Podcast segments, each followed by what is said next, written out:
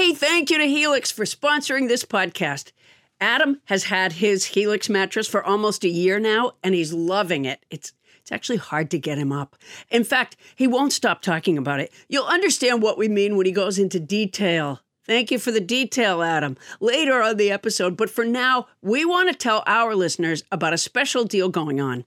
Our Sleepy Time Pal Helix is offering up to 30% off all mattress orders and as if that's not enough, two free pillows for our listeners. Go to helixsleep.com slash Paula. That's helixsleep.com slash Paula. This is their best offer yet, and I'll bet it won't last long. With Helix, better sleep starts now.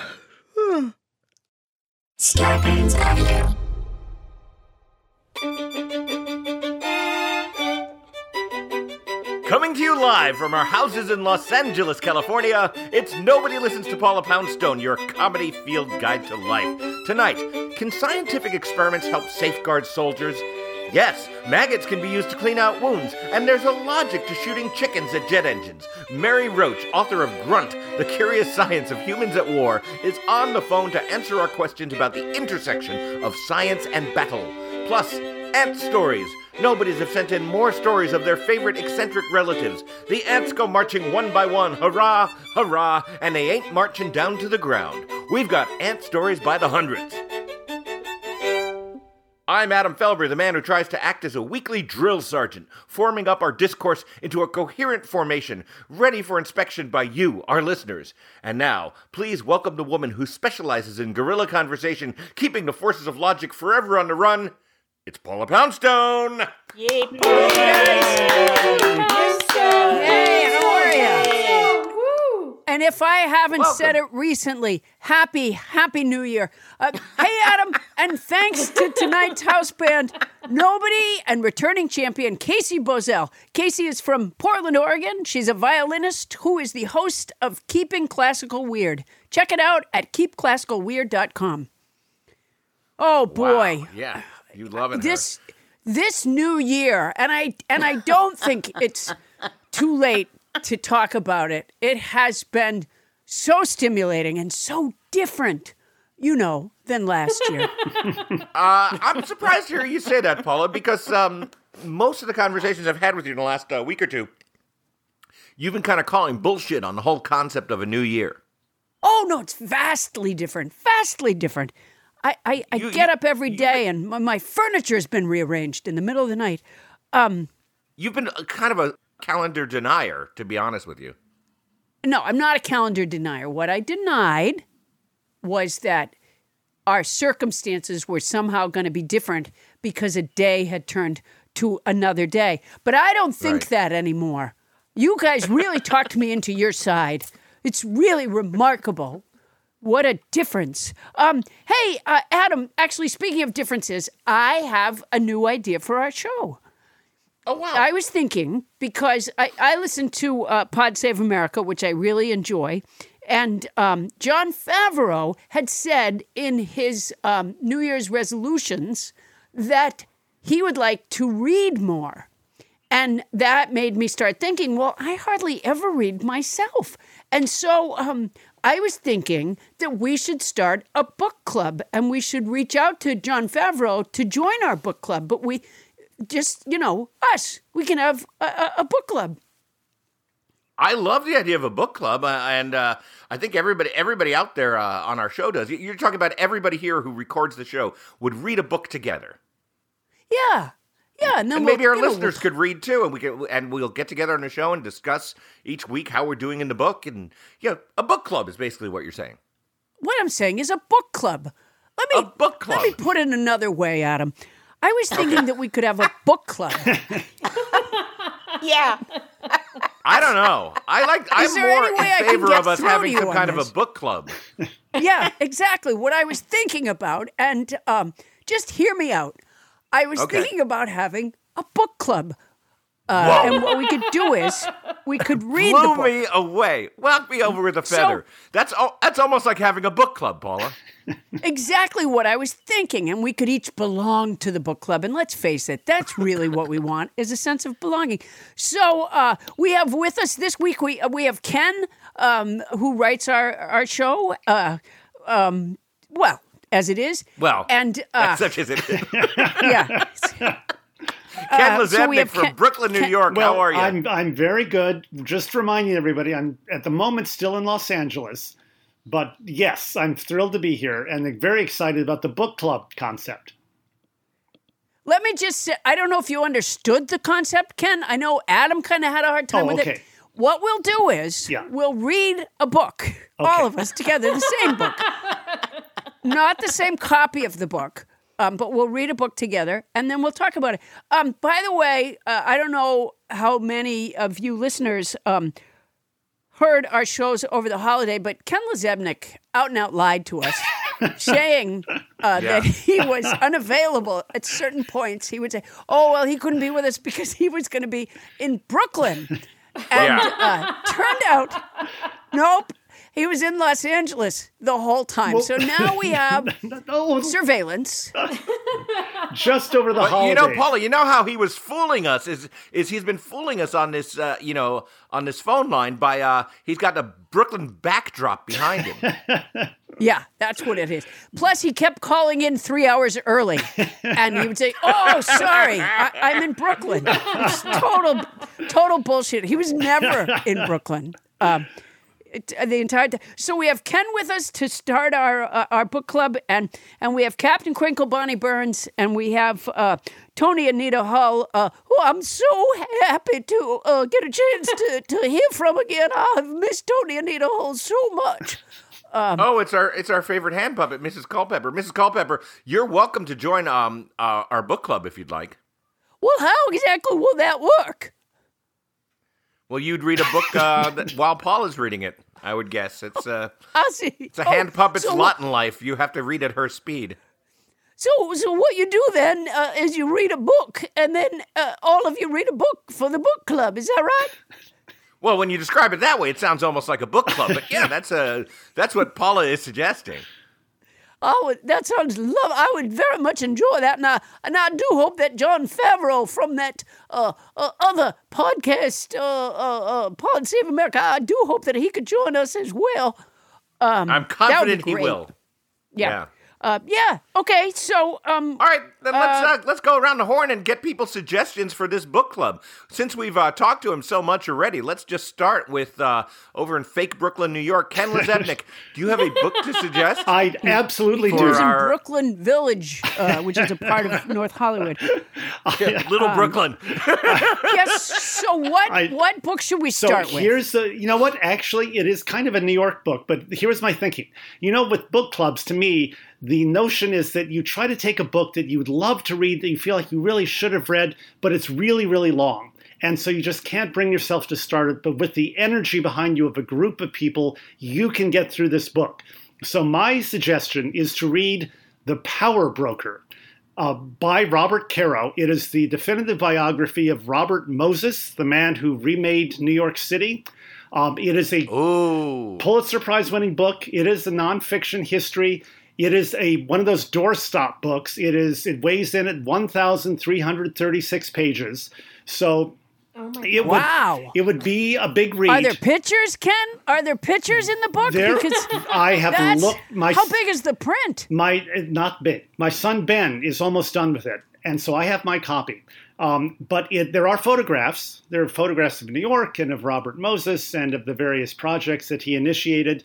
It's it's uh, it is a Pulitzer Prize winner. It's a great book. I understand, and uh, that's my pitch: The Power Broker uh, by Robert Caro. It's over That a sounds really good. pages. Have you One thousand checked? three hundred. Yes. Have you checked Ben to make sure that um, his blood's not pooling up uh, on his buttocks where he's been sitting while he read 1,300 pages? Because that's dangerous. Well, Ben's a voracious That's- reader. He's much a much better reader than I am. Wow. But you know, Well, I like I like that idea, Ken. And the thing about Robert Moses, of course, he's a very controversial figure because he was uh, a huge advocate of uh, projects and urban renewal projects, many of which were deemed very destructive in the long run. He, for instance, he, he wanted to put a highway through the middle of Washington Square Park. because he believed in the future the future of like the automotive industry and road and highways. He was a big advocate for highways. Um, fortunately, And he was he was also uh, he was also behind the uh, the mandatory smoking car in all trains. I didn't know that, but I Yeah, you had to smoke if you were in a certain car in the trains during Robert Moses. He yeah. also um, he went up on a mountain one day and a burning bush started talking to him. Do you remember that? oh, you're thinking you're thinking of the you're thinking of the Israelite Bob Moses, often confused.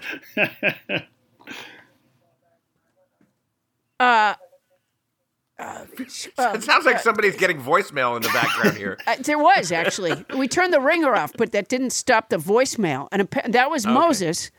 Um, and he said, "Fuck the." You know, I love it that there- was a bush burning, and his decision was to talk to it. Um, I think that we all know now that the first thing you want to do is, you know, extinguish it, throw a blanket over it, something. Don't don't talk to Sig- it. Sigler, don't talk to the don't talk to the bush.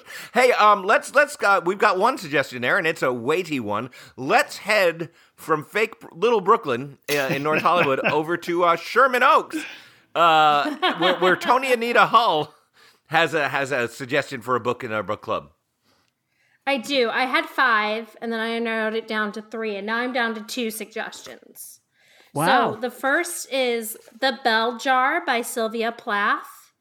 It's the Oh, only that's novel uplifting. she ever wrote, and Uh-huh. apparently it's semi autobiographical. So, You know, I um, I think we want to might save that for next holiday season.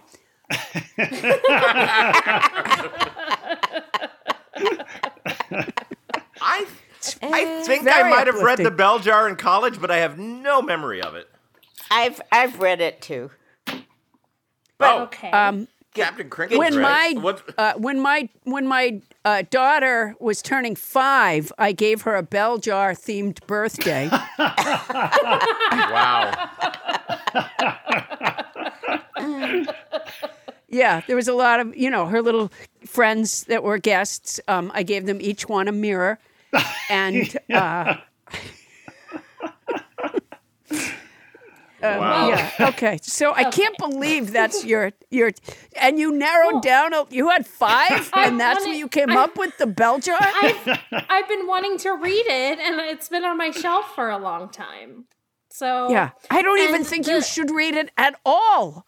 Yeah. Well, what's your What's your Well, second choice? A brief history of beheadings? one Is no, it's Brene Brown, Daring Greatly How the Courage to Be Vulnerable Transforms the Way We Live, Love, Parent, and Lead. Oy. Um, Brene Brown is amazing. I think we're gonna have to have five separate clubs. Um, well, Well, fine. You're, you're- you're not wrong. Um, well, Toni, I like your suggestions. I'm not sure they have a prayer in this crowd, but uh, How about thank okay? you for. Okay, I'll throw out my third one. Good Why? You're just making it more Neil complicated. Gaiman and Terry Pratchett. well, Good Omens What's is a the great. next one? Good Omens is, is one of the best books ever written. I've read that. I've read that three times. there you go. I love Good Omens. That's it. um, I'm- I, I don't know I'm anything about it. passing. I s that, that's why I'm speechless because I don't know. I don't know anything about that book, so I chose to say nothing. But if it, if it in any way uh, is related to these other themes of It is not. It's not. Good Omens It's is a not. no- Yeah. Good Good Omens It's is a- a novel by uh, Neil Gaiman and, and the late Terry Pratchett, and it's a it's a book about um, the Antichrist being born. Um, but there's Oh, a, yeah. but there's a but there's a baby switch in in England in modern England in London. Um, and the Antichrist ends up going to this regular suburban household, and this normal baby ends up being taken care of by these dark nuns who keep, think he's the Antichrist. oh, huh. And there's this. It's, then- it's, a, it's a super funny book. and then Toni was your fifth book. Um, that one about the healthy way to open up a vein.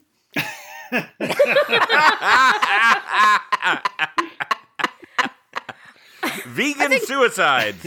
Yeah, so far Toni's list has been more of a cry for help Yeah. than a uh, any, any kind Brene of a, Brown is All right. awesome. And All All right, All let's right, let's, all right. move, let's move along.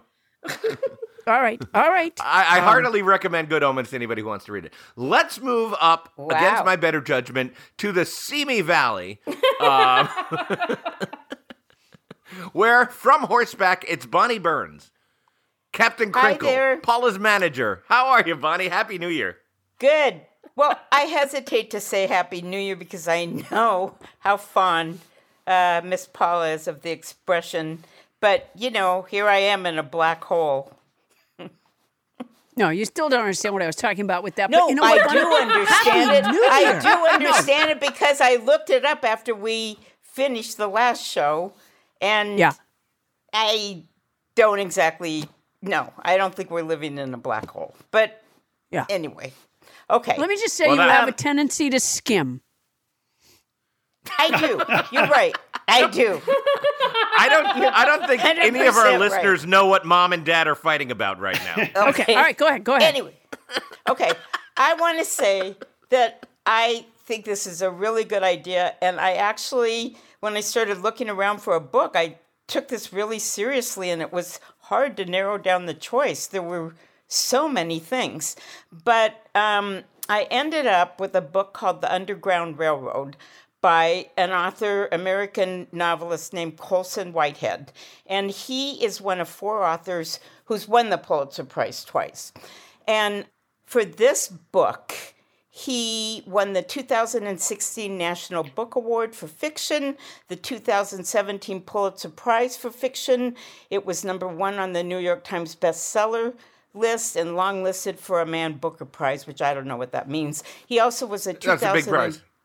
Okay. He received the MacArthur Fellowship, which is called the Genius Grant. And the Underground Railroad is, um, here's a little description.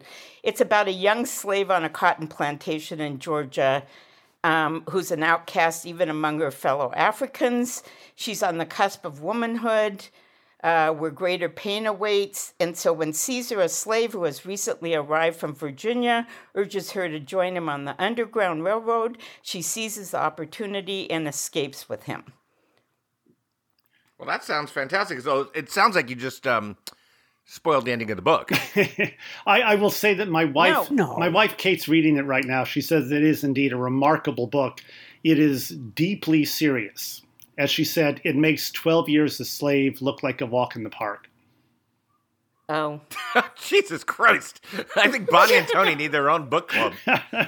Well, you know, my uh, all of a sudden, all of a sudden, my choice seems uh, like it lacks depth. Uh, What do you What do you have, Paula? Is it Um, is it is it one fish, two fish, red fish, blue fish? no, it was fifty years of t- TV Guide. Is that?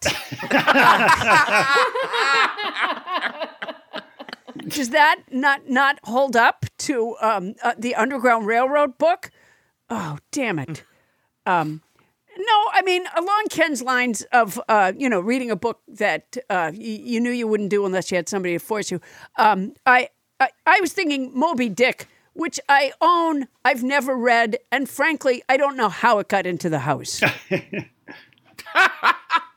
Well, you know, Moby Dick is a good idea. My mom tried to read that book because she said it was one of her favorites, and I guess it was. She tried to read that book to us kids when we were kids, and uh, I think we all just got so bored we stopped after a couple of chapters. I think, but I suspect that that might be because it's a better book to read than it is to uh, have read to you because it's awfully long. Well, how how old were you Yeah. when she was reading Moby Dick to you? It's not a book for children, really. it does seem like an odd book to read aloud to your children. I I got to tell you, I was a voracious reader as a kid, and so my mom just kept loading books on me. By the time I was in third grade, uh, for better or for worse, and I think half for worse, I'd read basically every book I was going to read in, uh, throughout high school.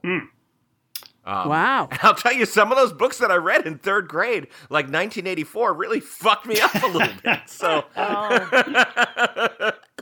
Yeah. Yeah. um, but I, guess, never, I uh, never we- made it through Moby, Moby Dick. Well, this could be our chance. Well. Um, you know, you know, these could all go on the list. Of course, you know, it's just a matter of which one we're going to start with. Yeah. Um, well, Adam, what's Um, what's, and, and what's your nominee? I'm going to throw one into uh, the hopper that is one that I have been meaning to read. Um, just just like you can, like, and I, but I think this is a much faster read than most people's. You might have heard about this. It was a big book um, last year, if you remember anything about 2020. It's called Hollywood Park, a memoir and it's by this guy named Mikel Jollett. And the reason he appeals to me is because I started following him on, on Twitter because he was funny and insightful and very political. And so I was following him during the thing. And then I somehow realized that I was also a fan of his band. His band is called the Airborne Toxic Event. And I, I suddenly realized that this person I knew from two very different places was uh, uh, the same guy. And his book is apparently just weird and riveting. I'll read you a brief description. Um, Mikel Jollett was born into one of the country's most infamous cults, subjected to a childhood filled with poverty, addiction, and, a, and emotional abuse. And yet ultimately, you know, he uh, managed to pull out of that. Um, oh boy, Toni was with you right until the part where he pulled out of it.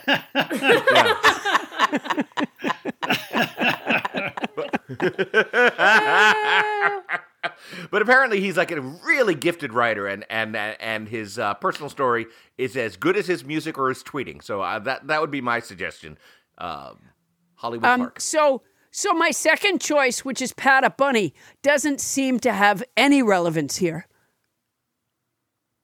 pat the bunny? Yeah. Oh, you know i have i have trouble with that because i i learned in later life that you're supposed to pat that bunny and that his name is not pat Oh, Pat. Oh, yeah, yeah. It's the one. It's the cardboard book with the fuzz of the bunny coming through from the uh, through the cover Yes. from the first page. yeah Um, um, yes I'm a big believer in cardboard books. You know, six pages, you're done. Now let's here's what I, here's what I suggest is that we all vote on our second choices Ooh, because we've all- we've ooh, all that's- brought we've all brought something to the to the fore and it's this is already so complicated and and this segment has already taken two and a half hours so let's just Oh, Shit, has it? let's oh, yeah. just I guess we are running a little long. no no no we're doing fine but but um my suggestion is that we uh I I I, I will name each entry and if that's your second choice speak up okay okay. What? Sounds good. Bonnie didn't understand. No, I don't get why we don't just say, now that we've heard them all, why don't we just say the one we want? We think we'd be good. I think Like, his, I'll take Moby I'm Dick. his assumption. well i'm going to choose my book yeah. Okay, I'll, I, I would be happy to read the Neil Gaiman book if um, I can add a chapter to it where the main character offs themselves. Just, you know, to, no, I no, I would be happy to read the. I, I'll read any of them, but I think uh, the Neil Gaiman book sounds good to me. It is good. I've read it, but I would happily read Oh. it again. I don't want to Um, make you read something again, but then we have to go back over your third grade list. Yeah, that's right. and as I said, I've, re- I've read Good Omens more than once, but but not in about fifteen to twenty years. So I would happily do it again. All right, so let's go all over these and let's have everybody just tell me what your second choice is. Paula, your second choice is clearly Good Omens. Uh, I'll read the choices again. It's The Bell Jar, The Power Broker, Daring Greatly, Good Omens, The Underground Railroad, uh, Moby Dick, and Hollywood Park. Uh, Ken LaZebnik, what's your second choice? My second choice, mostly because I'd love to hear what people think as they as they read it, is Moby Dick, um, which I admit I have read, but it's been a while since I read it, and uh, it. I just would love to hear people's thoughts. Okay, Boy, great. Imagine being an author. I realize that he's dead, but nonetheless, imagine being an author and hearing someone say of your book, I admit I read it.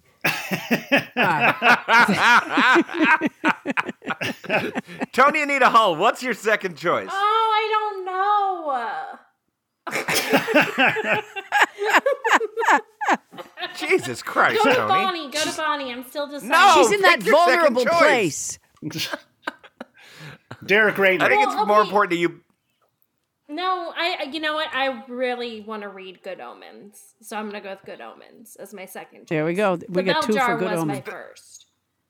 Uh, That is course. cheating. That's hella cheating. Paula, we know your second choice is Good Omens. Let's go to Bonnie Burns. What's your second choice? Well, I'm going to go with Moby Dick too because I think I read it, I don't know, junior high or something. I don't remember it. I think it's great to do a classic. And I also think it would be great to not do a book that Adam's read already. Um, so those are my reasons. Okay. Those are good She's reasons. also and being uh, paid off by the Melville family. sadly, this this brings me to uh, we've got a two to two tie here, and I'm the last vote. Uh oh. I gotta tell you, I would love to read Good Omens again, but I'm gonna go with um, with Bonnie's reasoning in that I've read it already, and I, I think I think Toni's gonna read it on her own anyway. Um, so I'm gonna go with Moby Dick. Paula's suggestion. Moby Dick it Let's read Moby Dick. Oh boy. Yay.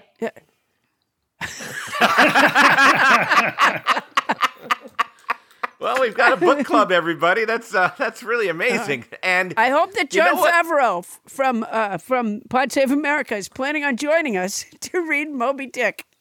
I really, I really didn't think it would come to this, but here we are with Moby Dick. it's, it's so it's just so relevant to our modern age. I can't wait to to spend podcast after podcast talking about what what baleen is. But here we go. You guys Keep know that in he mind does the devote entire chapters to describing whales. The the oceans are rising, so it's going to become more and more relevant as time goes on. So I think that's good. You'll you'll be quite surprised. I think it's amazingly relevant still. Issues of race, All right. issues of uh, you know uh, individuality. It, it it may surprise you. All right, Yeah, I'm looking yeah. forward to it. Here we go. All right, now Paula, Moby Dick is full of words, and so are you. Oh my gosh, What, what, a, a coincidence! transition. That was good. Uh, by the way, That's what my I resolved dogs, to do in this new year. my dogs are apparently taking uh, uh, Adam's wife's dance class because I can hear their toenails clicking all over my wood wood floor here. Um, nothing That's I can do about it. it. They're they're just dogs. Um, so for all of our listeners who have resolved to improve their vocabulary this year, and and happy New Year again! Uh, what a fabulous year it's been so far. Uh, listen up, because here's my word. uh, it is inscrutable. It's an adjective that means impossible to understand or interpret. Here, I'll use it in a sentence. Every time I click on submit, the inscrutable online form pops back up again. Uh, let's put this right into the vocabulary song. Uh, hold on, I gotta find my. Uh, I gotta f- find my Glock. You got to find your X. Did you get? Did you, gotta do, fi- did oh you get a new. Glock for the new year?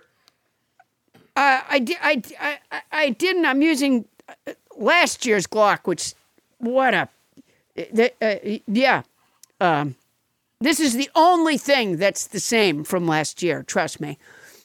Well, it'll be nostalgia for those of us who remember last year. It will be. It really will be. Hold on here. Uh, I forget the song. There we go. Uh, all right. Uh, this this week's word is inscrutable. It's an adjective that means impossible to understand or interpret. Lindsey Graham says stuff I just don't get. Last week's word was garrulity. It's a noun that means excessive talkativeness, especially on trivial matters. I have nine cats. I used to have 16. For a while, I had 11. They all left my furniture in tatters. Now I just have an Adirondack chair because it won't collect hair or pee. The week before that, the word was insalubrious. It's an adjective that means seedy or squalid, not well kept or clean. I should have mopped up after my cesarean. Going back before that, the word was fie. It's an exclamation used to express disgust or outrage. Fie. How can Donald Trump be still on the stage? Fie. And not long ago, we had Puttanesca. It's a noun that means pasta sauce made with tomatoes, garlics, olives, anchovies, etc., said to have been devised by prostitutes as one which could be quickly cooked between clients' visits. Quick, make the sauce and get back to the toss. That's Puttanesca. Let's never forget Gallimaufry which I pronounced wrong until nobody, James Hyder, corrected me. It's a noun that means confused jumbler medley of things. Hodgepodge, who's podge, hodgepodge. Adam doesn't think my song is replicable, replicable, replicable, but I do, I do, I do.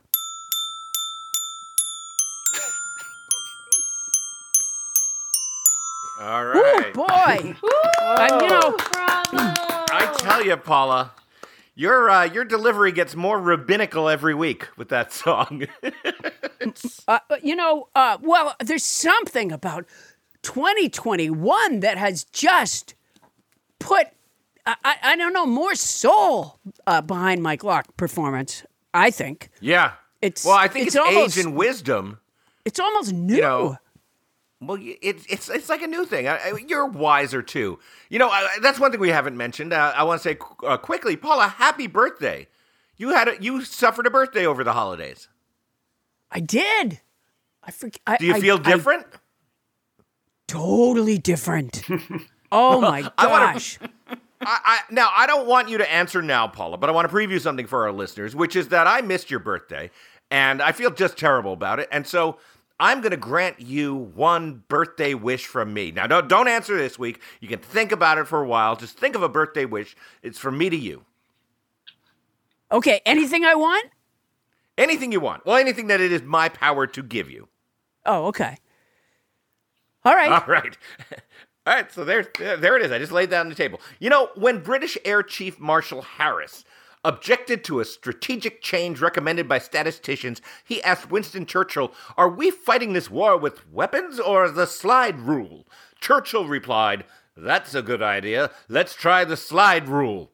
Coming up, the intersection of science and warfare. That's next on Nobody Listens to Paula Poundstone.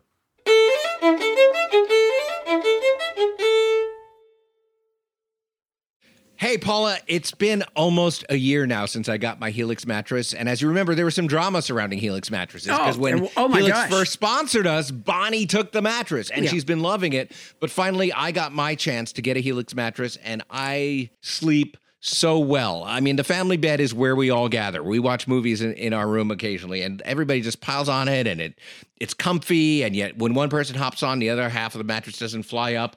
I'm a fan. Well, you know, Adam, everybody is unique and everyone sleeps differently. That's why Helix has several different mattress models to choose from, each designed for specific sleep positions and feel preferences.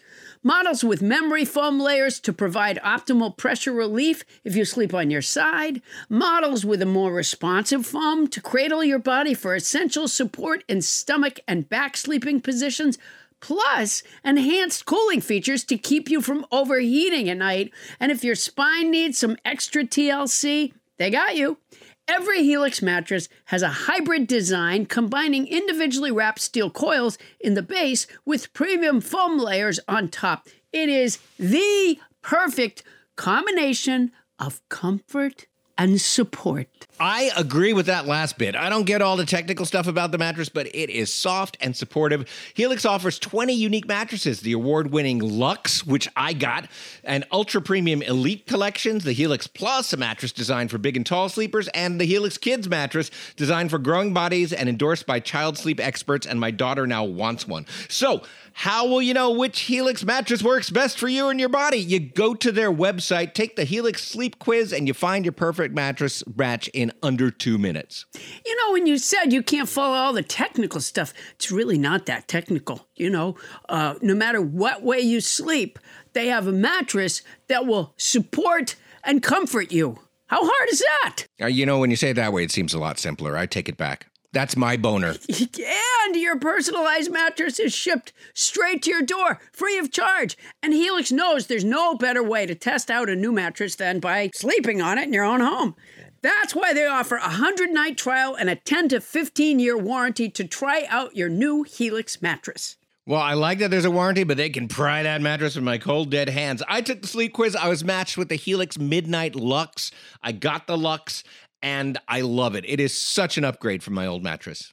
You know, I think Bonnie got the Midnight Lux She did. too. Yeah. You're not here.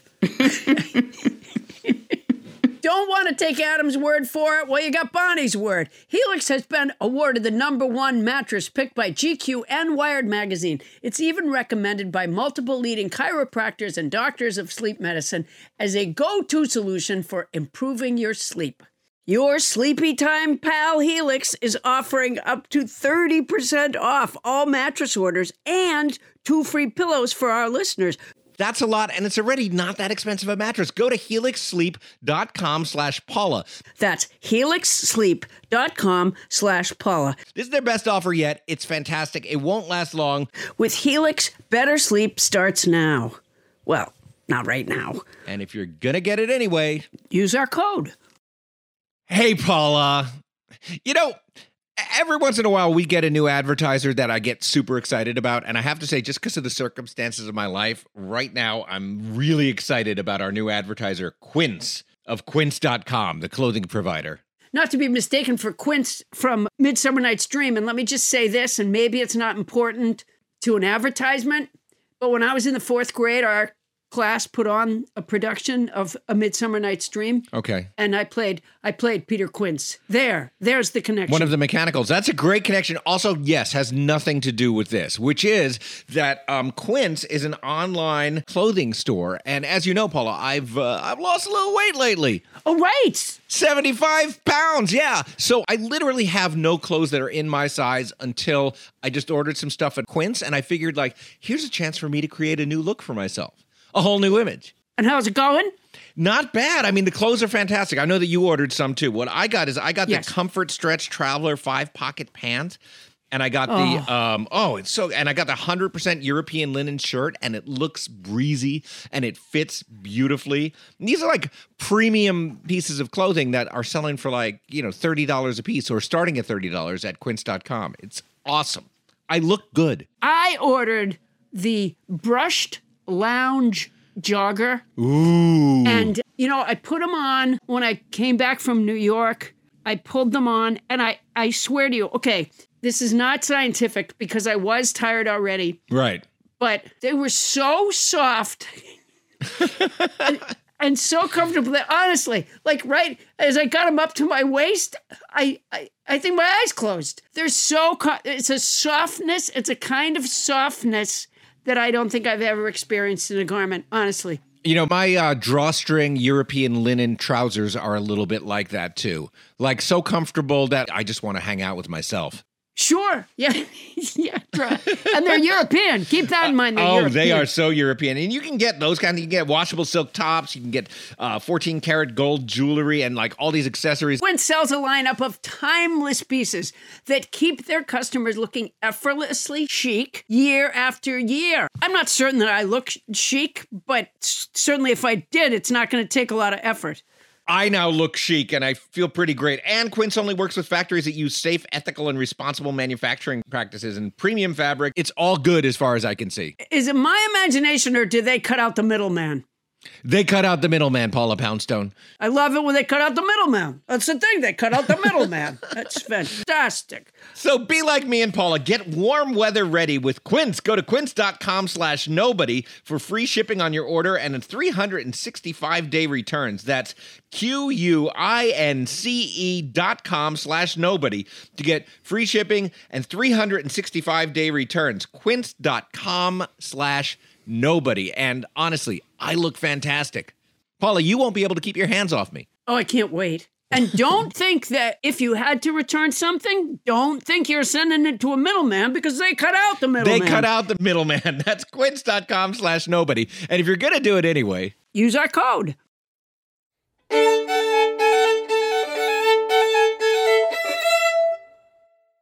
On this day in unremarkable history, Pat Nixon said, I know it seems impossible to believe now, but a more corrupt president will come along and people will miss you.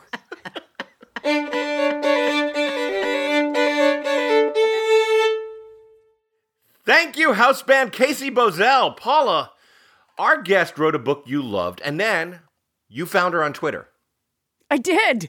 I did. Finally, Twitter has a use other than just sucking my life away. Um, yeah, I uh, I loved, well, love uh, the book Grunt by Mary Roach, and I bought it thinking that it was something entirely different than what it turned out to be, and I love what it turned out to be. You Um, thought it was about cavemen. no, I thought it was about why someone joins the service. I thought it was about the mentality of service members. Um, it's not. And Okay. uh, and by the way, it had a fantastic uh, cover, and that's part of what drew me in. But anyways, and then as it happened, um, I found her on Twitter, and so I contacted her and asked her if she would come on. Nobody listens to Paula Poundstone, and that brings you right up to the minute. Yep, it brings us right to where we are now. And let's dive into a discussion here uh, with that very author. Mary Roach is the author of the New York Times bestseller Stiff The Curious Life of Human Cadavers, Gulp, Adventures on the Alimentary Canal, Packing for Mars, The Curious Science of Life in the Void, and Bonk, The Curious Coupling of Science and Sex. She serves as a member of the Mars Institute's advisory board and the usage panel of American Heritage Dictionary, and of course, she wrote Grunt, The Curious Science of Humans at War. Please welcome Mary Roach. Mary, welcome. Thank you. So, Mary, um, I I not only loved Grunt, but I I read it, and then more recently I've listened to it twice. Um, and uh, and so, what drew you to writing about the science of warfare? Uh, I was reporting a story in, in India on the world's hottest chili peppers, as one does. Of course.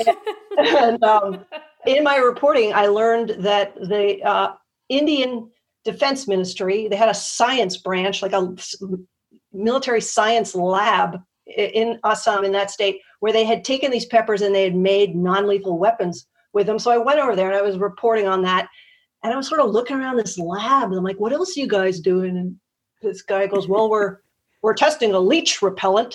Only he said it in an Indian accent, but I'm not going to do that. And, uh, and I was like, leech repellent. Wow, you know, and it occurred to me that military science is maybe not what I thought it was, that it might be a little more interesting and weird. And so uh, that's sort of how the ball got rolling. It's really weird.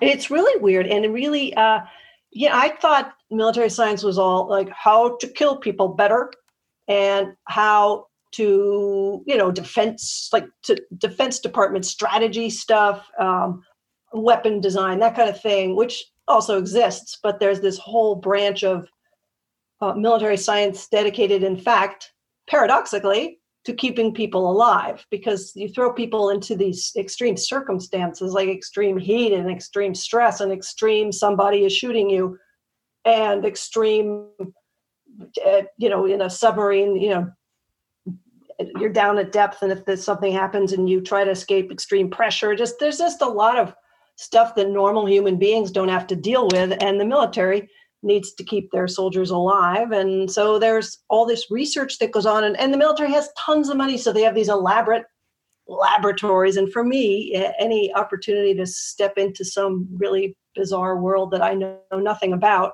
just kind of floats my boat. And all the individual topics, like of each chapter, were, I mean, they were all weird.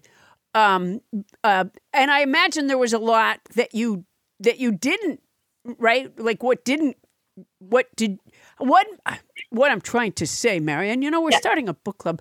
Um, uh, what, how did you choose the topics within the science of the Uh, warfare?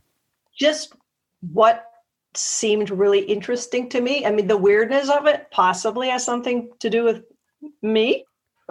um, But Mary, as long as we as long as we're on that topic, let's give our listeners a bonus. What's the weirdest shit that you didn't include in the book? if it was weird shit, I included it in the book. I have the maggots in the book. I had I watched a they call it a wet run of a penis transplant using two cadavers. I mean, that's just right up my alley. And How was that really- military? This was the yeah because uh, uh, IEDs, those bombs, roadway bombs, are so big now that you know an old landmine would blow off your foot, uh, maybe the top part of your calf, but now they're so big that there's a lot of genital injuries. Sorry to say this, men.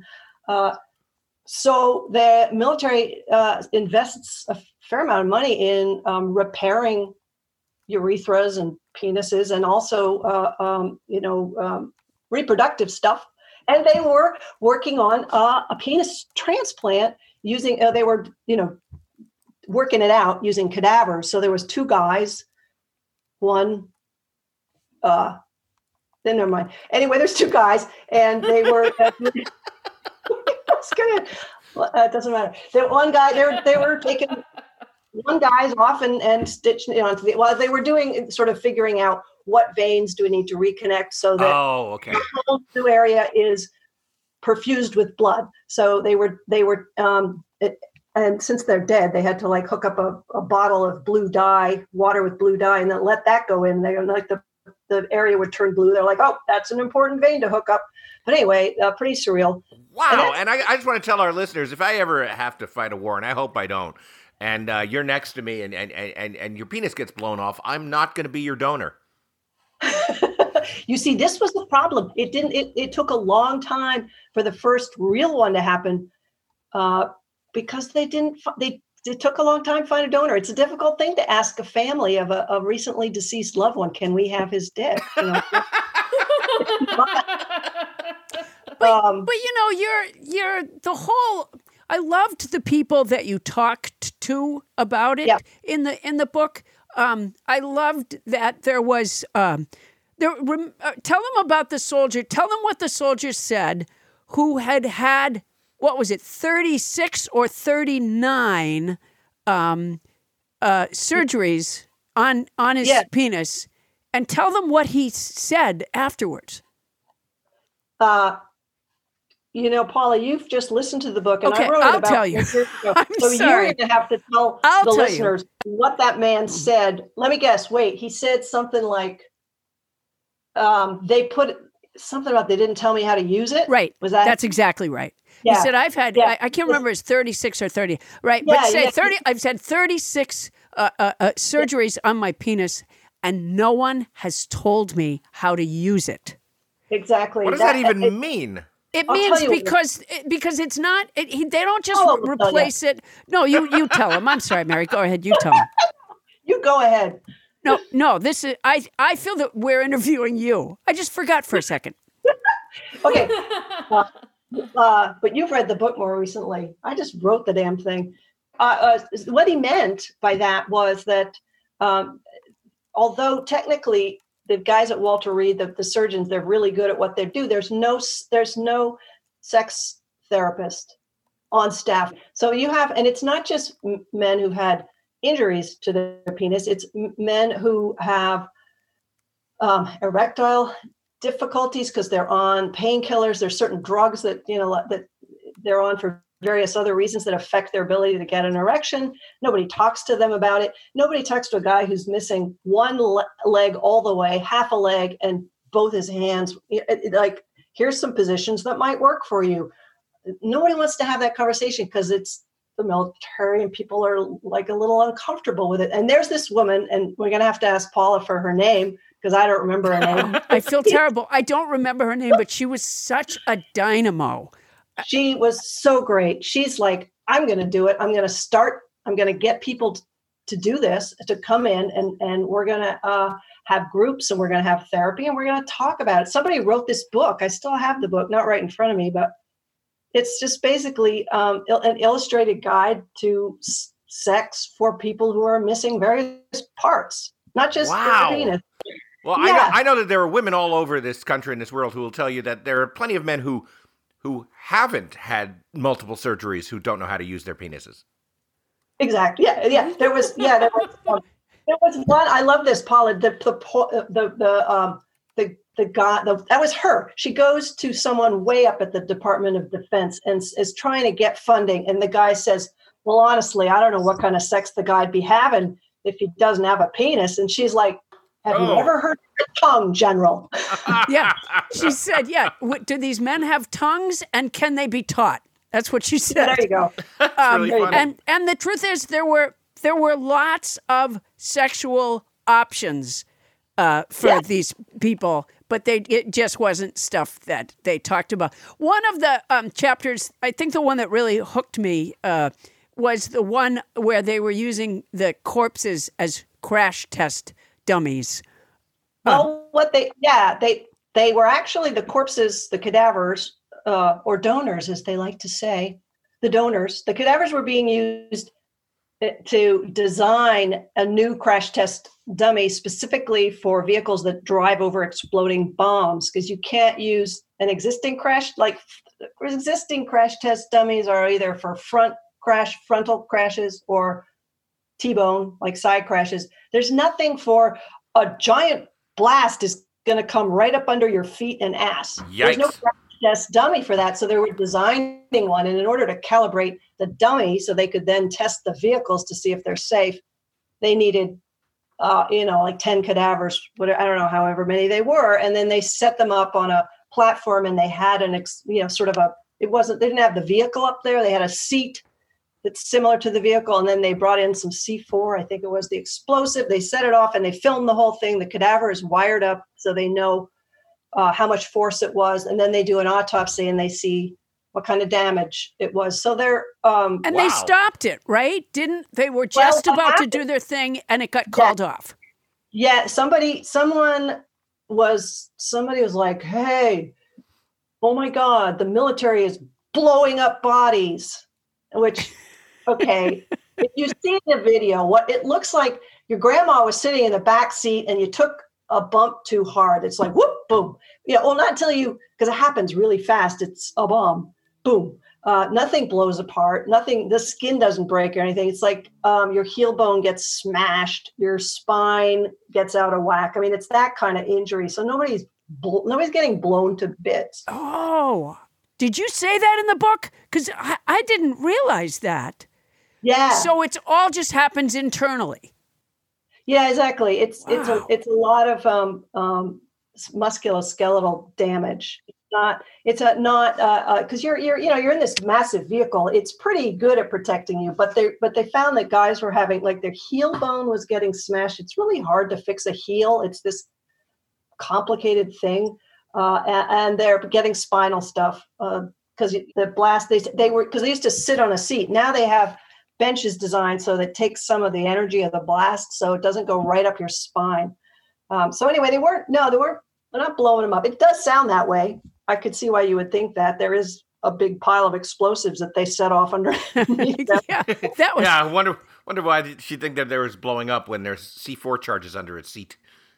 yeah. I guess I mean what I was struck by was how how much care th- there there was in the military or somebody who had complained, right, for the corpse.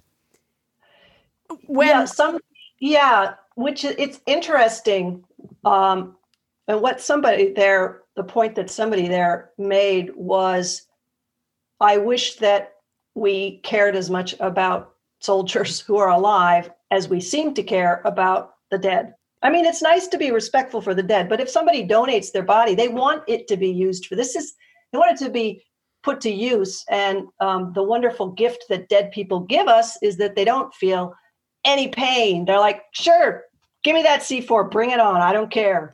yeah, yeah, it's But it's yeah, people people got really worked up about it. It went oh, so now if the military uses a cadaver in any kind of a um, impact test, whether it's automotive or a bomb, they, they've got levels of permission all the way up to Congress. Even if the person gave, then they have to go back and get double consent from the family. That's so strange. Yeah, It, it, yeah. is a, s- it is a very strange um, priority. Uh, I, it, Yeah. I- you know, I'm not in the military, obviously, but let me just say uh, here and now, uh, whatever um, y- you can use my body to prop up a table for all I care. Um, yeah, I, I, want to I, want to echo that. Yes, absolutely. I, I mean, I'd, I'd like it to be used in a in a heroic way. You can use me. I can. Can I sign up to be a cadaver uh, in some of those experiments, Mary? Uh, you can you can sign up uh, if you if you live around Aberdeen Proving Ground. You have a better shot at it. Uh, if Well- you're I'll move if oh. I have to. Well, you know, 19th century author Samuel Butler wrote, "A skillful leech is better far than half a hundred men at war." Well, he, he just wasn't good at rhyming. Stay tuned to find out more about unexpected things that help men at war. We'll be right back.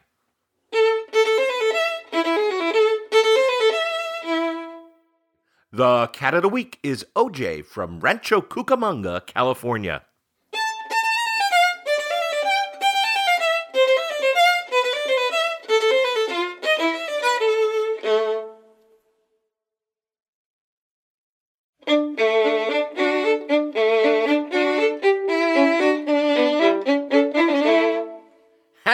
Back with Mary Roach talking about grunt. Now, Ma- Mary, let me let me get to a couple of things that I kind of previewed up at the top of this show because I'm sure our, our listeners are on tenterhooks, which is a very uncomfortable position to be in. um, Talk to me about maggots. Okay, maggots. Well, the maggot is a baby fly, and flies are militarily interesting because they are both the enemy and the friend. And I will tell you how. Okay, flies. flies. Okay, go but going back to the 1800s and before, um, flies and the diseases that they caused, food poisoning, um, killed way more people than guns did, and guns and bombs, way more, like seven to one in the Mexican American War. I may be getting the title of that wrong. Anyway, a war down there.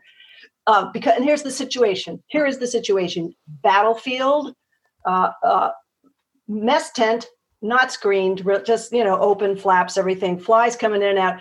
Big pot of beans. Say, okay, flies can land on the food. And where have those flies been? Over at the open pit latrine, because there that's what was used, just a pit and like a sort of a railing Oh man, hung your ass over it and you crapped. And so the flies are going. So you get- got one guy who's sick. The fly lands on there, picks up bacteria, flies to the mess tent, lands on the food. Now the food is infected, not refrigerated.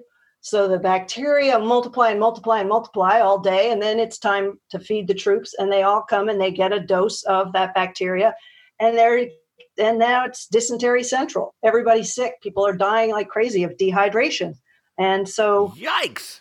yeah so flies were the and it took a while to figure out that uh, it was the flies that was the you know the link between the, the you know the sick guy the bathroom and the mess hall somebody saw uh, they saw uh, this stuff lime on the feet of the flies that they knew that that's what where they were picking it up and they saw some of that on the food and they're like hey the flies are going from i think they would put lime over the you know the pit toilet to reduce the stink, or it could have been the piles of bodies. Uh, but anyway, flies are going from the filth over to the food, and uh, Oh, so uh, the biggest contributor to um, preventing food poisoning in the military was air conditioning, because now you could shut the door, you could have a sealed mess hall, so no flies get Oh, in. wow. So this. What I've just talked about, that's the fly as enemy. And to the extent that in World War II, they had fly control units, these guys going around with fly swatters had to kill a quota of 50 flies a day. I like that detail. Okay, moving on.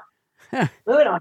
Now, uh, so actually, it was in World War One. It was somebody first figured this out. Uh, there were um, injured soldiers coming in to be treated, coming in from the field with these massive, you know, wounds, uh, uh, and that this doctor um, noticed that the wounds were infested with maggots, and of course, the people, were the nurses were like, "Oh, get the Ah, ah, so disgusting. And he, sorry, he noticed that once you took away the maggots, that the wounds were actually they weren't infected. There was this fresh, new growing flesh. Um, they were healing well. He's like, hmm, that's kind of uh, interesting. And he did some experiments and actually uh, went on to treat some um, children who had a certain kind of injury that wasn't healing. I don't know how they got the parents to sign on for that, but anyway, it worked. So maggots. Fast forward to today, maggots are a um, FDA-approved medical device. I can tell you the Medicare reimbursement code for the maggot. It's actually a little cage bandage that you put on if you have a wound that's not healing. Sometimes diabetics have foot ulcers that are Mhm. not healing, and um, they'll put this. It's a little. It's a bandage, but it has a little mesh How does that work? little you put this it's a little uh, um, home for the maggots it's Oh, got no, mesh I, I get that. I, I I have plenty of maggot homes on my skin, but uh, how does the healing? How does they end up curing you Oh, or they- healing you? Don't they eat the they- dead skin? Is that it? Yeah. I'm sorry. Go ahead. yeah, you answer. Silly skin. man. they don't want like live they don't like live skin they only want the dead skin they also maybe secrete something antibacterial they may possibly their secretions are helping as well to prevent infection but they're but they're doing what's called either debridement or debridement people corrected me both ways when i was on book tour i don't know how you say it but that's like uh, an important thing with a wound you want to get rid of the rotting The necrotized flesh. yeah necrotized there you go I had a um my my bunny Softy. Uh, one day I, I went out to move him from his uh, area where I let him hop around back into his hutch, and I picked him up, and uh, he had an injury. And when I looked carefully at it, um, it was uh, teeming with maggots. And of course, I was repulsed. I took it to the vet. He was overjoyed. He goes, "Well, that's good." Yeah. you know, came as a shock to Softy. I'll tell you that. Well, see, I love that your rabbit is named Softy. Well, It was, you know, it was a rare occasion on which I let the children name a pet. Um, I, I after Softy, I took over naming again because I said, "You guys are going to go away to college, and I'm going to be, you know, stuck with a cat named Puffy." So uh, I really had to step in, but I kind of Yeah, did like you did what you had to do. Softy was a, a great name, and and um, my my daughter Twinkles uh, named. All right, how about chickens, Mary? Why are we? fi- And I think I under, I think I might understand this, but why are we firing chickens at jet engines? Oh, the chicken gun. I had to work the chicken gun in there. You know, the reason, okay, the chicken gun, it does, it fires chickens, supermarket chickens. And uh, the, the, the reason that it's this gun exists is it's for testing airplanes to make sure if they have a bird strike, like if you hit a Canada goose or a or whatever bird it is, uh, that it's not going to smash the windshield or go into the engine and and incapacitate the engine. So to test airplane parts for safety, they invented this thing called the chicken gun. So they just as a as a standardized thing to fire because they could be like, well, we have to try a duck, we have to try a goose, we have to. They just are like, to hell with that. We're just gonna get a supermarket chicken. It's easier. It's better for the ducks. It's cheaper. We're gonna use chickens. So it fires chickens at whatever part, like the windscreen or whatever you I want to love that. and it's the chicken gun. And I didn't really have a lot to say about it, but I had to get it in there because it's a chicken gun. And I sort of start the book that way, just sort of saying, okay, this is the only gun that's going to be in the book. If you want a book about guns and bombs, this is not your book. Go away. So that's kind of the why, why and how the chicken gun gun ended up in Grunt. Yeah, I I would be so ashamed to be held up by a chicken gun. Um, just a humiliating crime. Um, so, uh, what was your favorite chapter? What was your favorite thing to learn about? Uh, I had to. I have to say that the um, the penis transplant chapter, just because how many times in a gal's life does she get to witness a run through of a penis transplant in a cadaver lab? Really interesting. Well, super interesting. I'm only one woman, um, but I'm going to say never. I've never seen that. And and speaking as a man, I've seen very few uh, penis transplants. I'm going to say none. yeah. Well, there. you- There you go. I mean, you you would never have like a vagina transplant, right? That would just not be necessary. you wouldn't have a but you could have maybe like an ovary no you can't do that either you don't uh, and uh, no no uh, gonad transplants because that's all like ooh you're taking somebody's genetic material and putting it somewhere else. that's a Right. whole That gets complicated legally. exactly. Yeah, and biologically, Uh, that's Yeah. internal stuff. Um, yeah and with a woman's intern with a woman's reproductive organs the thinking was because i asked about this um, they're they're they're m- s- s- they're situated in a place where if they've been blown up she's a goner Oh, mean, right. did that- she, she she would be dead if She if she be- if you got hit. Okay, got you. Because because we don't have stuff dangling. Um, we that's don't have danglers yeah. no. That's one of the that's one of the Good perks really of being a woman is you don't have any kind of danglies. Um, nothing hanging down, catching on. You know what I really want to um, for for for those who are going to put Grunt on their book club list. Um, there's a there's a funny heart to this book. Um, I, I think it resides somewhere in the conflict between trying to kill people and trying to keep people alive. And Mary, when you decided to take on this as a as a writing project, did you know that going into it, um, or did that evolve in in your research? I did kind of know that going into it um, because the first place that I went to report the book was the military's. Um, they have a morgue in Dover uh, where anybody who's killed overseas comes for an autopsy and they you know they leave the protective gear on so they can try to see what went wrong how could we maybe have saved this person uh, was the intubation done right etc like what what lessons can we learn from this death? But but the people who do the autopsies these guys these doctors have seen so so many young people killed. And um, they hate it. And they are in the military but they are no fans of war. And um, it was really moving to spend time with them and to have to be there while they were doing their work um, so that having I, when i went there i knew this would be the last chapter of the book Hmm. because i wanted to end on a, a note about that that yeah the military has gotten better at, at saving lives and a lot of amazing things have been developed to save lives but ultimately you're trying to keep soldiers alive to win a war you know it's a strategy Right. It's a defense department strategy. You can't win a war if you have no soldiers. But on the ground level these people these men and women and not just in that chapter but all of the book um, the people who do that work don't do it from that viewpoint of let's keep them alive to win the war. They do it because these are young people and they're someone's kids and fuck they're dying you know? Hmm Wow.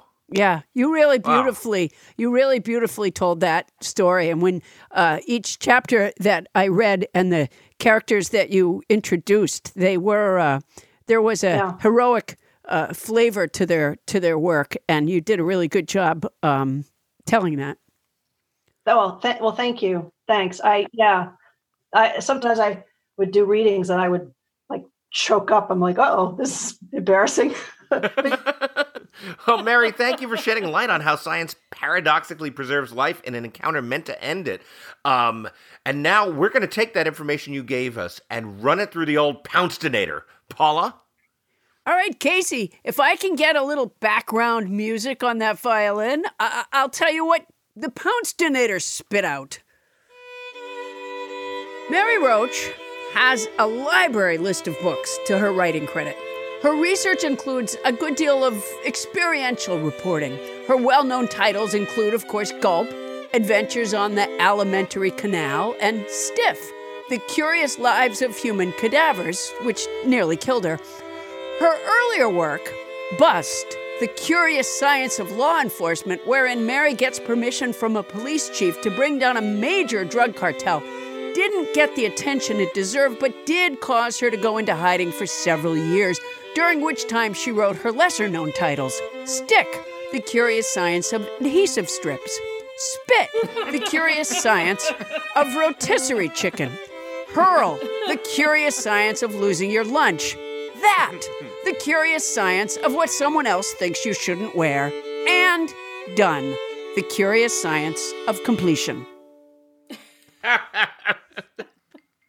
She's the author of Grunt, The Curious Science of Humans at War. Thank you so much for being here with us. Mary Roach, everybody.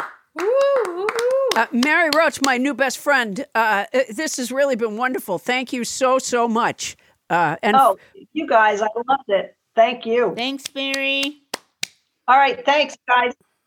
Coming up, Tales of the Ants. Nobody's have sent us stories about our favorite relatives, the Anties. That's coming up after this.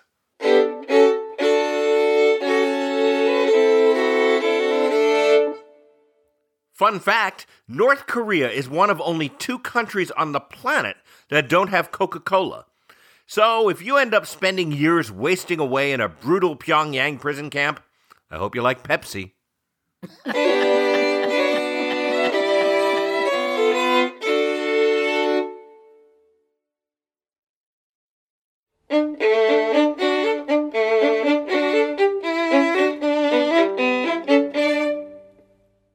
now join the French Trump weekly Friday press conference in progress.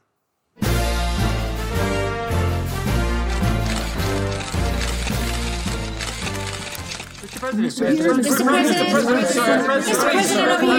right there. You, this guy down front. Yes, you. Thank you, Mr. President. Jimmy Tingle with the Boston accent. Mr. President, Senate Majority Leader Mitch McConnell has said that he is open to your impeachment. A number of your cabinet members have resigned, citing your involvement in instigating the attack on the Capitol. You've put out videos where you are very clearly reading someone else's words from a teleprompter. People are referring to those as hostage videos. Some news outlets are actually reporting that you are feeling isolated. Are you feeling isolated, sir? Fuck those news outlets and fuck you too, Jim Tingley, you enemy of the people. Those cabinet members were never on my side. I just threw them some crumbs. Imagine fucking Betsy DeVos resigning on moral grounds. Do you know that her name is actually Betsy Voss? The D stands for her school grade average. And Mitch McConnell's wife, Chow Chow, she doesn't have a moral bone in her body. She's married to Mitch McConnell for Christ's sakes. That's why I chose these assholes. They are corrupt as the year 2020 was long. I chose them so that when I cheated, built the taxpayer for money, and tried to amass more power for myself, they would not say anything. I am not isolated, you fuckwad. Why, just last night, Toby Keith stopped by to visit moi. Next question, next question. Mr. President, Yes, You, you in the Mr. back. President. Thank you, sir. Emmett Manning from New York Newsday. Mr. President, the Washington Post is reporting that your daughter Ivanka and her husband Jared Kushner did not allow the Secret Service detail that protects them to use any of the half dozen bathrooms in their Washington, D.C. home. Therefore, the Secret Service has been forced to rent a $3,000 a month basement apartment nearby at taxpayer expense. Expense. I like the sound of that. I should have appointed Ivanka vice president. She never has flies on her head. Flies don't like that speckle shit she uses on her face. Did I ever tell you about the time I got stuck to her face?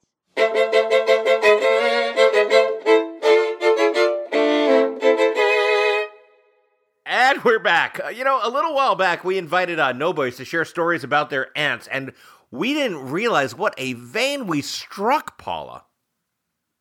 A rich vein, I'd say. Yeah, I mean, everybody had some great anti stories. In fact, we, we were only able to tell a few, and we got, I, I think Toni and Anita Hull can back me up, we got over a 100. We got hundreds of stories. Hundreds. Thank you, Toni, for backing She- me up with such alacrity. She did. She backed you up, man. She had your back on that. Yeah. That was that was she's so, So we're loyal. gonna- We're going to make this a regular thing because even though we might run out of anti stories, um, clearly you guys are not going to. Paula, do you have anyone that you want to share or anybody else around the well, table? I can't remember I can't remember if I told you this before, but you know, I have an Aunt Stormy. An Aunt Stormy. Yeah. So do you have an Aunt story about Aunt Stormy? Yeah, she fucked the president. What? oh, Aunt Stormy, I get it. Yeah. Yeah. know, I- it's just, you know, it's- a well known story. No, I do have an Aunt Stormy. I don't think it's the same one, but maybe, maybe the story of my aunt and the president just hasn't come out yet. That's possible.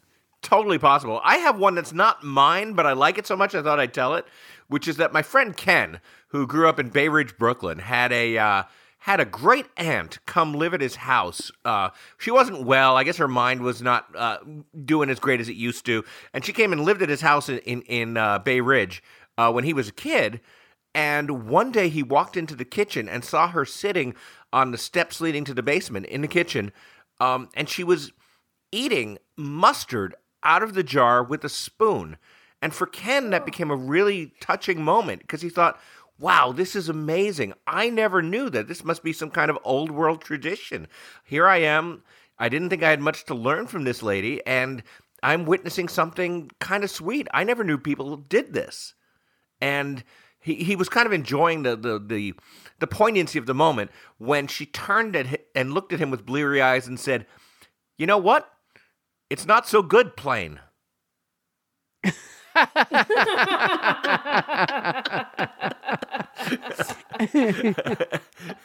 so, so that's that's my aunt story, and it's not mine. It's Ken's. And Ken, if you're out there listening, uh, I hope I told, I hope I did it justice.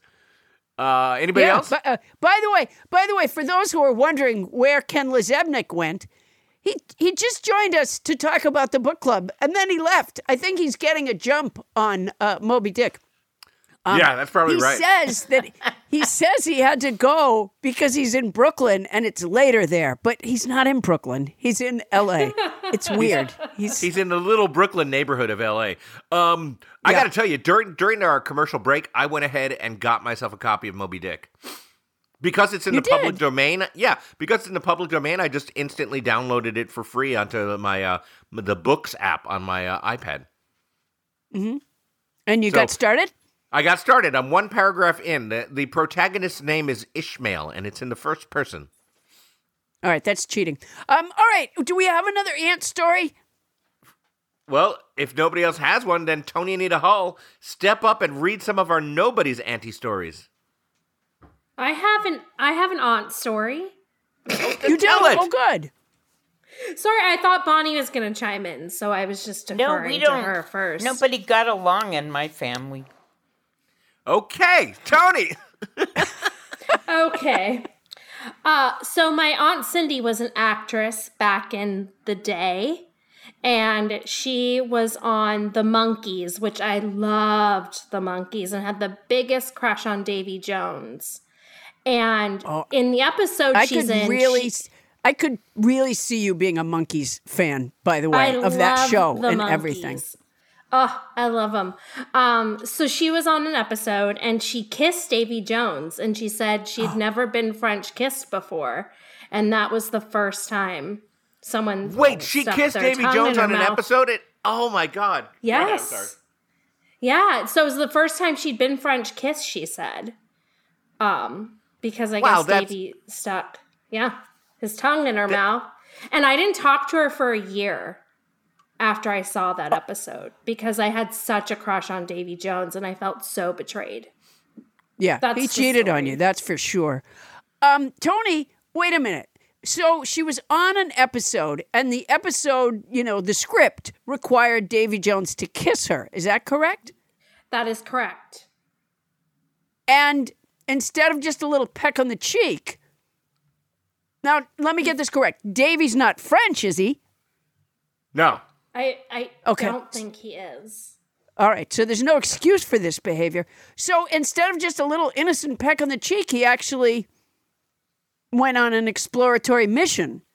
Yes, he Yeah. did. He did. I love Wow. this story because um, because not only is it uh, by today's standards technically sexual assault, but you're jealous of that assault.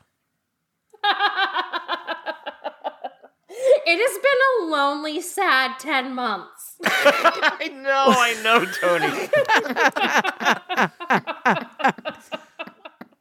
And uh, this is the other weird part of it. Okay. Sorry. Okay.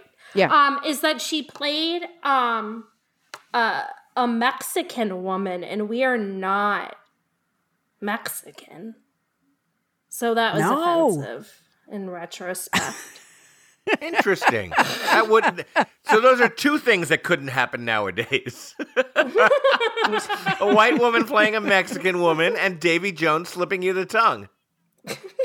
I wonder if she knew my aunt Frida. She might have known my aunt Frida, who was an actress around the same time. Um, and I told the story about Frida falling through her kitchen uh, the last time we did this thing. But Frida was actually on an episode of The Honeymooners. oh, wow. You know, as it turns out, my aunts were talentless slobs. All right, well, There was Toni, the, what about there our was the one who fucked Trump, and that was it. well, that's a talent. I don't know if I could get through that. Yeah, boy, she longed for Davy Jones.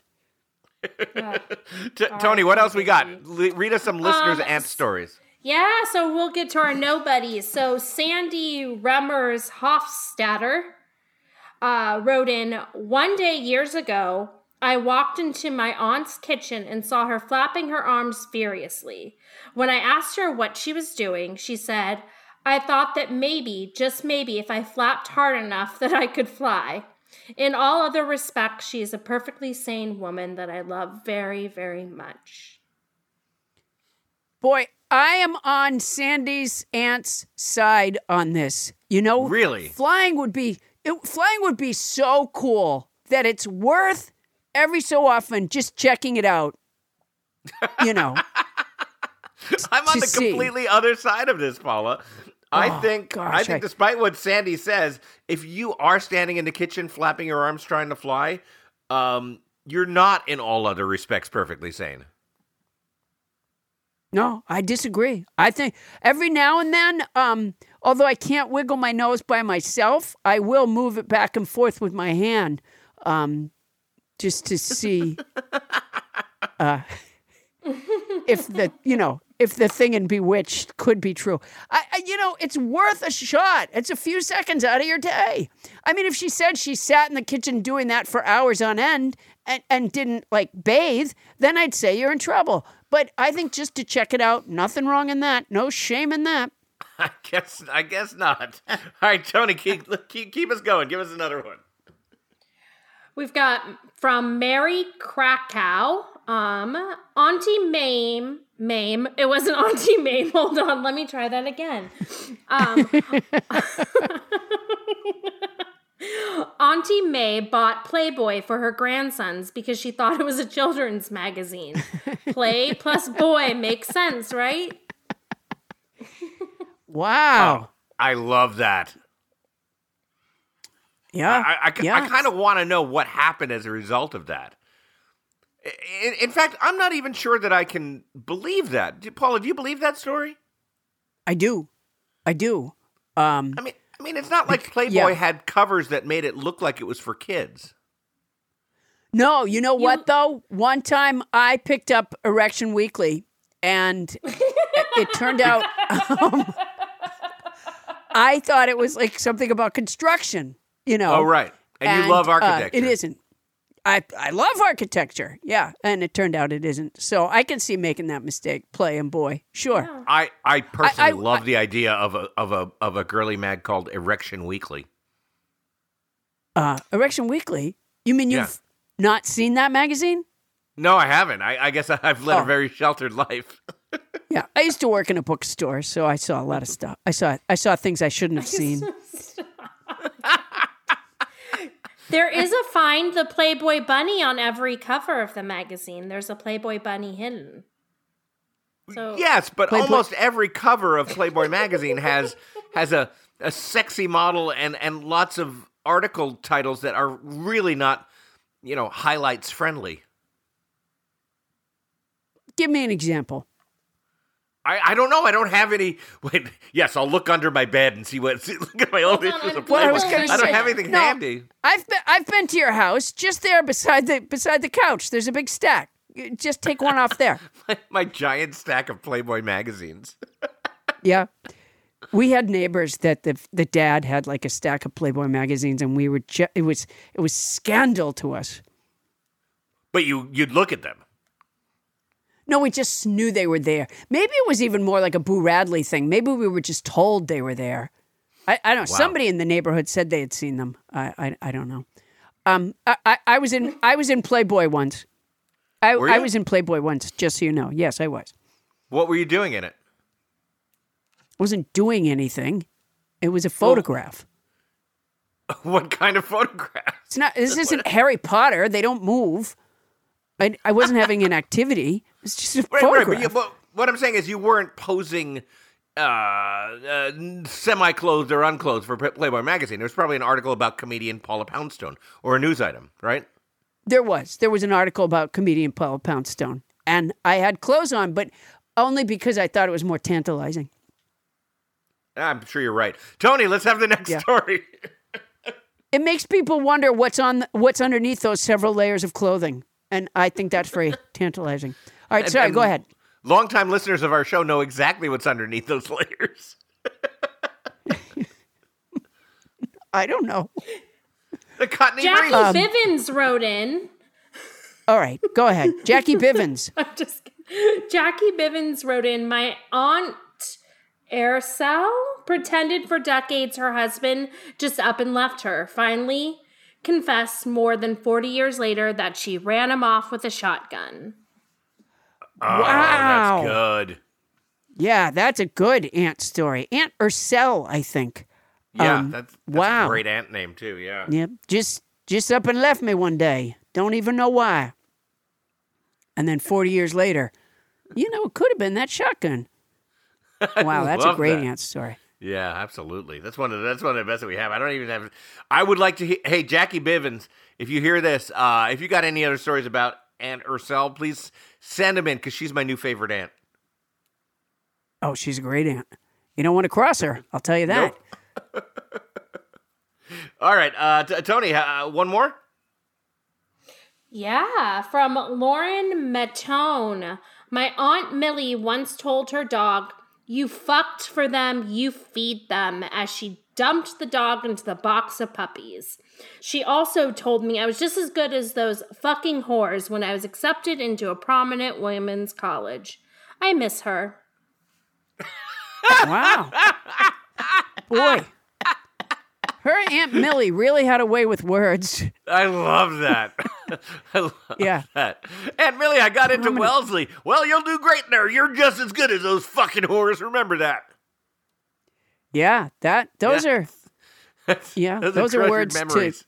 Yeah, those should be on a on a uh, a sampler, uh, embroidered on a sampler somewhere. That's beautiful. That's right. Uh, You know Well- what? I would ex- I would accept a pillow uh, from any of our listeners, uh, any nobodies, with that uh, done in needlework on it. Yeah, yeah, Uh, it's beautiful, absolutely beautiful. Well, Toni, thank you so much. Those were great uh, ant stories, and thank you, nobodies, for those ant stories.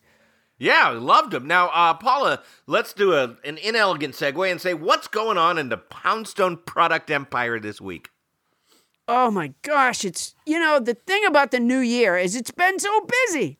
Um I've been making a goofy little game show called Nobody Asked You starring Paula Poundstone and I play the role of Paula Poundstone. You can watch it on YouTube or at my website paulapoundstone.com. If you'd like to be part of the Zoom audience or bring a friend or family member to be contestants, uh, earning points for how much you know about one another, contact us at Nobody Asked You gmail.com.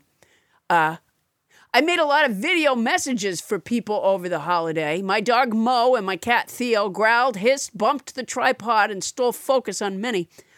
They're standing by to interrupt a video message to your friend or annoying neighbor. Go to cameo.com slash polyp33. That's cameo.com slash polyp33. It's great. And I just want to add, me and the uh, comedian Jeff Cesario are still doing those uh, sports simulcasts. Um, we- we're getting into these N- NFL playoffs right now, and it's been super fun. We've been doing them lately on the Stereo app. If you want to hear more, you want to watch the game on it, on a big network while listening to us, um, you can go get information at starburnsports.com on my Twitter feed, or just go to the Nobody Listens to Paula Poundstone Facebook page, and you can find all about it there. Hey. Hey, what's that noise? What is that noise? That's really weird. Oh! Oh, Jesus. Hang on a second.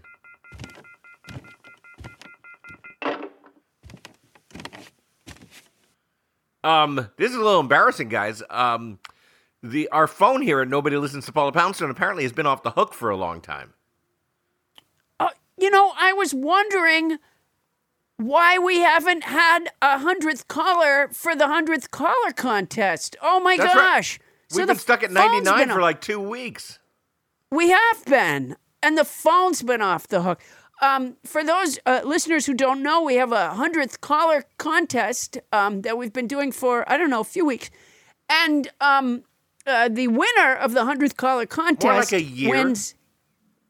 Yeah, it's, you know, it's a few, few, few, well, maybe fifty-two weeks or so. Possibly um, more than a wins a uh, any appliance they want from Roger Federer's appliance store, and also, and this isn't- really primes the pump of excitement for the hundredth caller contest, uh, which is they would also get to hang out with Adam after the game. Oh my gosh, we've had we've had callers going crazy for this prize. Yeah. Yeah, and I have to tell you, Paula, I have uh, treated emotionally treated this um, this contest like a terminal disease. In that, um, I, I, I, I, I both um, I don't want to get to its end point, and yet um, because I dread it, and at the same time, I just want it to be over with. So I'm glad I'm glad that we found that the phone off the hook. Because maybe next week we'll have a winner to the hundredth caller contest and, and move on with our lives. Yeah. Yeah. Um, Um, if you want to enter our theme song contest, send it to us at nobody at gmail.com. That's where you can offer compliments and complaints as well. Nobody listens to Paula Poundstone at gmail.com.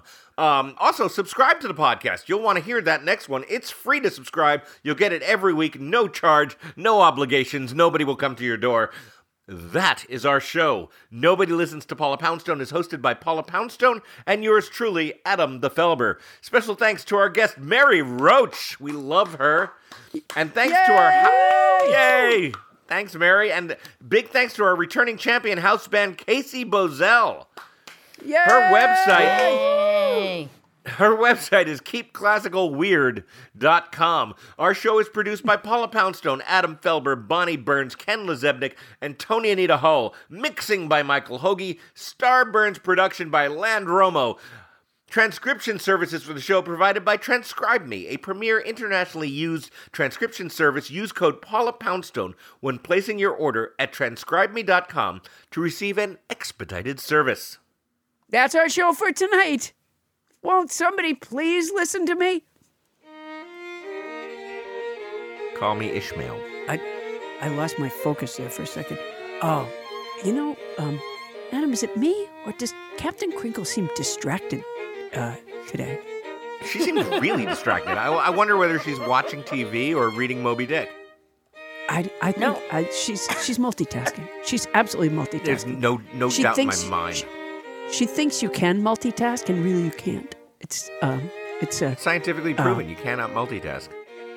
Yeah, it's when Mary Roach um, uh, writes her new book, Bonnie, the curious science of um, Captain Imaginary Crinkle. multitasking. uh, yeah. She'll, that there will be at least one chapter on the fact that you cannot multitask. yeah, no, she didn't seem engaged at all. No, she doesn't.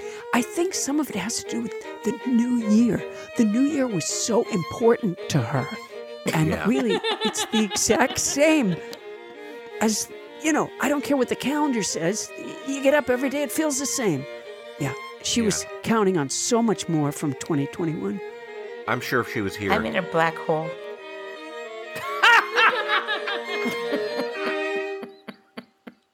Starburns Audio. a podcast network.